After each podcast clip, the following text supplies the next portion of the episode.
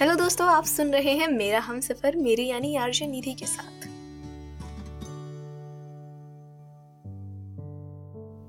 रागनी से सारी बातें कहने के बाद आर्यन घाट के पास जाकर बैठ जाता है।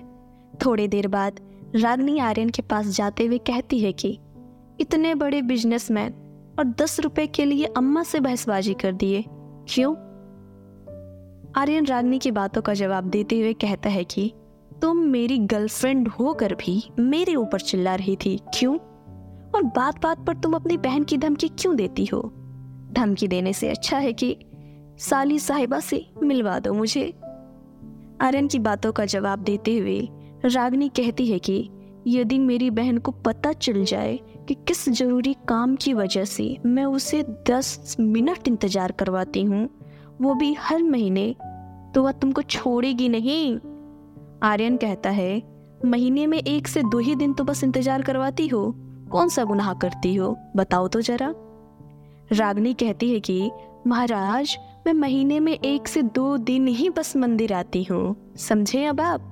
एक बात और, मेरी बहन को पता चल जाए कि तुम्हारी वजह से मुझे परेशान होना पड़ता है और तुमसे मिलने के लिए मुझे बहाने बनाने पड़ते हैं, प्लस तरसना भी पड़ता है।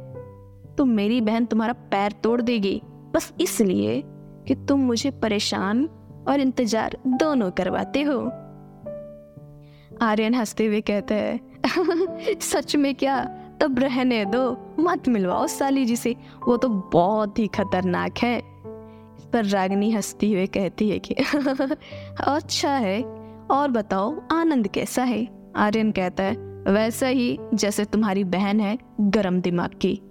क्या ही कर सकते हैं? दोनों एक ही जैसे मुझे लगते हैं।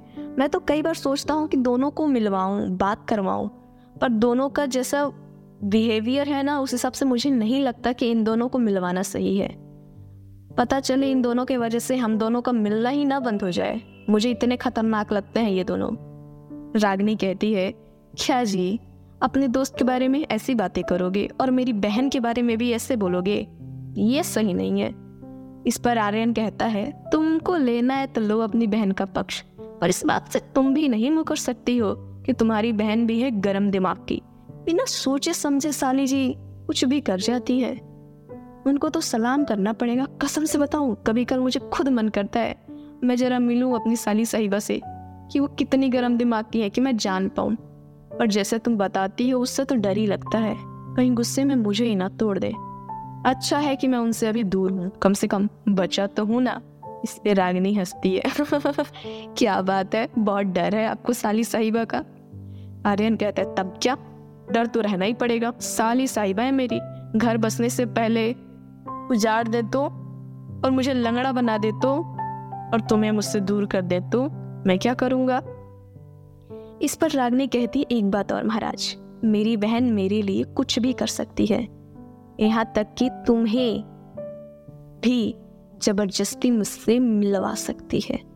पर मैं उसे परेशान नहीं करती हूँ, क्योंकि उसे पता चल गया कि मैं तुम्हारी वजह से परेशान हो जाती हूँ कभी कल तो वो तुमको भी नहीं छोड़ेगी।